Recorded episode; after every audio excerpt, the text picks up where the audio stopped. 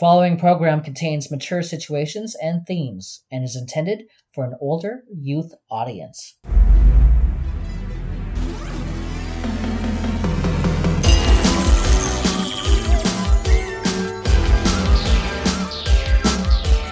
The recognized symbol of excellence in sports entertainment.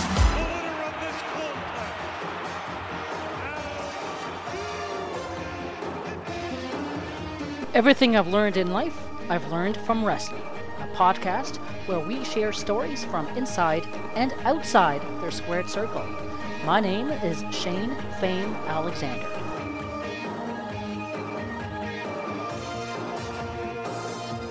Hey, my name is Shane Fame Alexander, and this is the second episode of Everything I've Learned in Life, I've Learned from Wrestling. Last week I shared with you how I got into watching wrestling. This week, we're going to flip the script a bit and call a spot in the ring. I thought I'd go a bit deeper into my love for wrestling. So when the debut episode dropped on June 1st, I was sharing the show on all my social media channels.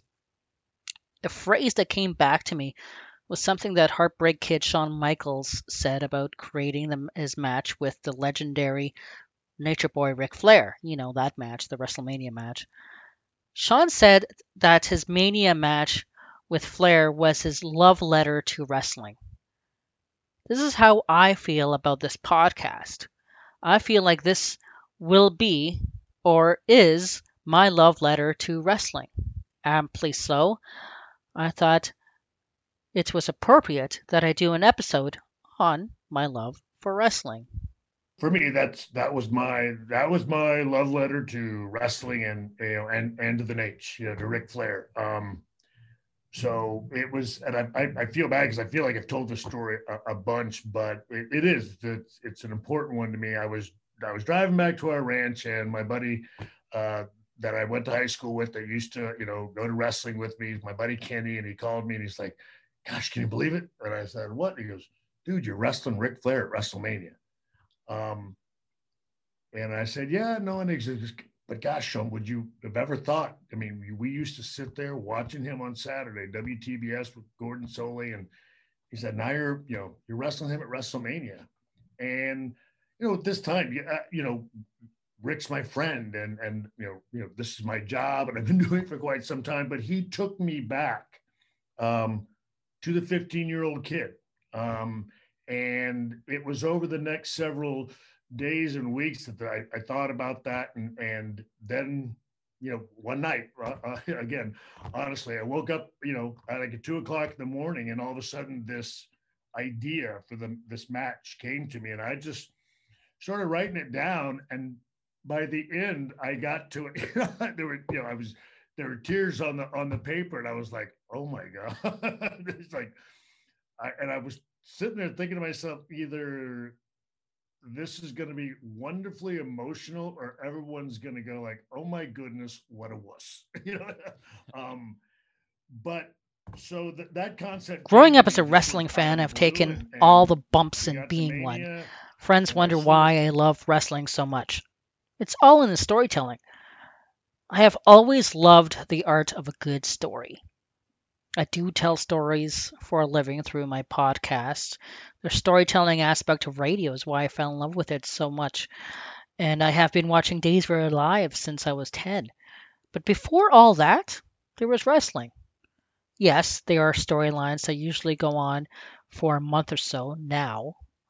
But back when I started watching, they would have these storylines that would go on for a six month build. But there's a story in a match. So think of a match as a scene in a movie. The scene, or match, progresses the storyline. I used to be like most people and have the train of thought that wrestlers go in the ring, do a bunch of moves, and the predetermined winner prevails. It wasn't until a few years ago I learned that every move counts, how the moves were part of the story. When I learned that, my love for wrestling deepened. In the debut episode, I shared the first match I watched and how that match made me a lifelong fan. There were moments after that Saturday afternoon at my old house on Old Sheppard Avenue in Toronto that made me love it. This is my love letter to wrestling. Look at the stare of the champion against the challenger. The irresistible force meeting the immovable object. Look at the size of the giant. I mean, Hogan is six foot eight. Andre is seven foot five. The bell is gone. This one is officially underway. Look at the look of disdain on the face of Andre. What's Hogan saying to him, I wonder? What could Hogan possibly be saying to him? My love for wrestling has mostly to do with my relationship with my father. Wrestling brought us together. When you ask most fans how they got into wrestling, they say it's because their parent or grandparent or cousin watched it. And that's the same thing over here. Wrestling was our bonding time. We'd watch it every week. Dad would let me stay up whenever Saturday night's main event came on at 11:30 p.m. on NBC. He'd take me to the matches. Of course, Dad and I would have been as close as we are now if it weren't for wrestling, but hey, it surely helped create memorable moments for us. I'll tell you about the two earliest wrestling moments or memories I have with Dad. WrestleMania 3, held on March 29th, 1987. It's been hailed as the beginning of what WWE would eventually become. It was the event that really put them on the map. It was the night that Andre the Giant passed the torch to Hulk Hogan. It was also the night that Ricky Steamboat and Macho Man Randy Savage put on arguably one of the greatest wrestling matches of all time. Just over 83,000 fans packed Detroit Silverdome to witness the auspicious event. I was one of them, sitting in between my cousin and my father. We were in the eighth row. I was eight years old. I didn't know much of the inner workings of the psychology of wrestling, but I knew that what I was witnessing would be legendary. Dad and I spoke throughout the whole show. Then the Steamboat Savage bout happened, and I just stared at that ring. Two of my favorites creating an unbelievable fast paced match. I was in awe. After, while we were walking out, Dad told me that he was trying to talk to me during the match, but I just did not hear him.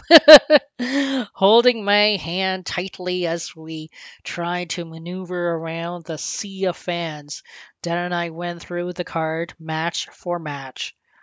It was a day that I still gives me goosebumps, a cherished memory that I will always hold dear to my heart.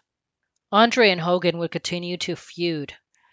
The two finally had their Mania rematch on February 8, 1988, on WWF's main event. It was a primetime special put on by WWF and NBC. The show drew a record breaking 33 million viewers.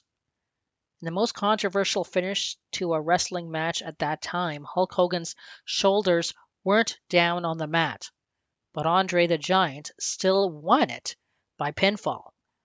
After it was found out that the referee wasn't the one that was supposed to be there. It wasn't the assigned official, Dave Hebner, but rather his twin brother, Earl Hebner, who had been hired, get this, by Ted DiBiase in a shocking, head of its time plot twist. Andre attempted to give the title to DiBiase after the match. This would lead to the title being vacant to build to the following WrestleMania, where the new champ will be crowned. I have always been a fan of the bad guy, and yes, as someone who was getting older, I was getting kind of tired of the Hulkster.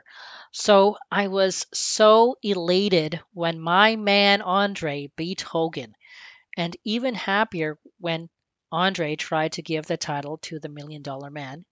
He was another one of my favorites. When the supposal three count went down, I have a vivid memory of jumping up from our red couch and jumping right into Dad's lap. Dad, who was also confused and somewhat amazed at what just happened, didn't know what to tell me. I'm sure he knew something was up, but he was just so happy that I was extremely happy. Here comes the Hulkster! Yes! Covering! One, two, three, No! four. Virgil's got the referee tied up. Dave Hebner is over there warning Virgil. Give me a break. Come on, referee, turn around. Hulkster had Andre the Giant pinned. One, two, three. He had him from behind. Andre now, but maybe Lady Luck riding on his shoulders here tonight. One headbutt. A second headbutt. Andre spins a Hulkster around. Suplex right on top of him. He's on him. One. We get a two. That's it. We don't got him. He got him. He got him. No, he didn't. The referee counted three. We've got a new world champion. No, we don't either. I told it, McMahon. I told you. I told the world Giant would win it. No, sir. That can't be.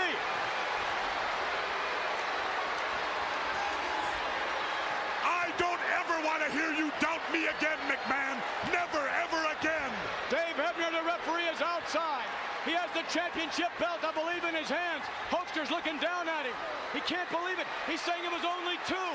He's, he can't be giving the title to Andre. He can't be. Hebner counted three. In wrestling, you don't go by instant replays. This ain't football.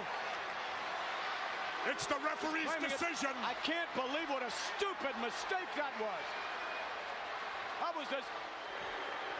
Ladies and gentlemen, the winner of this bout No. and new World Wrestling Federation Heavyweight Champion, Andre the Giant. That can't be. Dear Pro Wrestling, as you know, I only mentioned a couple of the million moments you shared with Dad and me. And for that, I'll always be grateful. Dad was perplexed after I was born as he didn't know what he had to do as a father to be a dad to a boy. You truly helped him battle away from the fears he had. You made us both realize that there was a time to be a strict father and a time to be a friend. You made us buddies, which I think is something that doesn't happen too much in a father son relationship. The bond between dad and me is rare, and a lot of that is thanks to you. After three decades, our conversations still have to do with you. Memories we have of you and the iconic characters you created, how you have evolved, and how you are today. I can't remember a time when you haven't been in our life.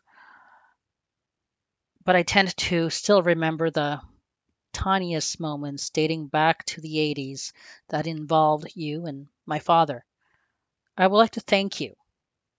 I would like to thank you for allowing us to be in your crazy traveling circus and having us along for the ride. I would like to thank you for all the moments we share together, be it on the red couch or in the eighth row of the packed Silverdome or Maple Leaf Gardens. I would like to thank you for letting me learn from you and letting me share this with you on a podcast that is truly dedicated to you and, most importantly, my relationship with my father. You made us both cry, laugh, throw things, get angry, disappointed, jump out of our seats, and swell up with joy. All these feelings, all these emotions just made the fabric of my relationship with Dad even tighter. Thank you for always being there for us. We love you. Stepping into the ring with me for this week's episode of Everything I've Learned in Life, I've Learned from Wrestling. If you have a wrestling story to share, please drop me a note. Find me on Instagram at ShaneFameCom or email me directly at hostshane at gmail.com. Please hit that subscribe button and feel free to tell your fellow wrestling fan friend about the show. Stay well, and I'll see you next week, brother.